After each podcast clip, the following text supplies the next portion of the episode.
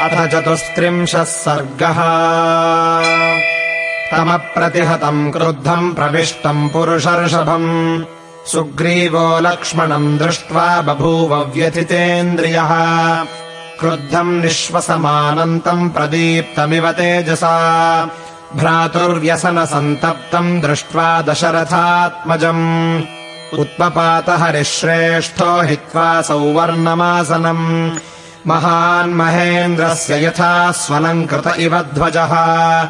उत्पतन्तमनोत्पेतूरुमा प्रभृतय स्त्रियः सुग्रीवम् गगने पूर्णम् चन्द्रम् तारागणा इव।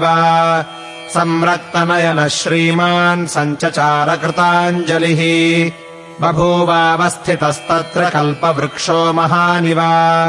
रुमाद्वितीयम् सुग्रीवम् नारीमध्यगतम् स्थितम् अब्रवील्लक्ष्मणः क्रुद्धः सतारम् शशिनम् यथा। सत्त्वाभिजनसम्पन्नः सानुक्रोशो जितेन्द्रियः। कृतज्ञः सत्यवादी च राजा लोके महीयते।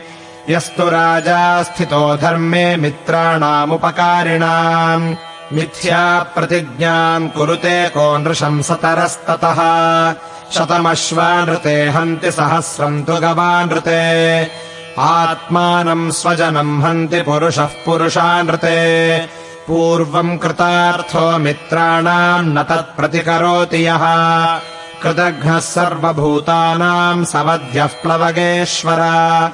गीतोऽयम् ब्रह्मणा श्लोकः सर्वलोकनमस्कृतः। दृष्ट्वा कृतघ्नम् क्रुद्धेन तन्निबोधप्लवङ्गमा गोघ्ने चैव सुरापे च चौरे भग्नव्रते तथा। निष्कृतिर्विहिता सद्भिः कृतघ्नेनास्ति निष्कृतिः। अनार्यस्त्वम् कृतघ्नश्च मिथ्यावादी च वानरा। पूर्वम् कृतार्थो रामस्य न तत्प्रतिकरोषि यत्। ननु रामकृतार्थेन त्वया रामस्य वानरा। सीतायामार्गणे यत्नः कर्तव्यः कृतमिच्छता स त्वम् ग्राम्येषु भोगेषु सक्तो मिथ्याप्रतिश्रवः न त्वाम् रामो विजानीते सर्पम् मण्डूकराविणम्। महाभागेन रामेण पापः करुणवेदिना। हरीणाम् प्रापितो राज्यम् त्वम् दुरात्मा महात्मना। कृतम् चेन्नातिजानीषे राघवस्य महात्मनः सद्यस्त्वम् निशितैर्बाणैर्हतो द्रक्ष्यसि वालिनम्। न स सङ्कुचितः पन्था येन बाली हतो गतः।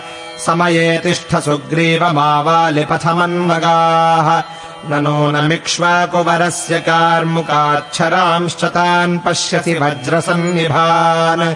ततः सुखम् नाम विषेवसे सुखी न रामकार्यम् मनसाप्यवेक्षसे इत्यार्षे श्रीमद् रामायणे वाल्मीकीये आदिकाव्ये किष्किन्धाकाण्डे चतुस्त्रिंशः सर्गः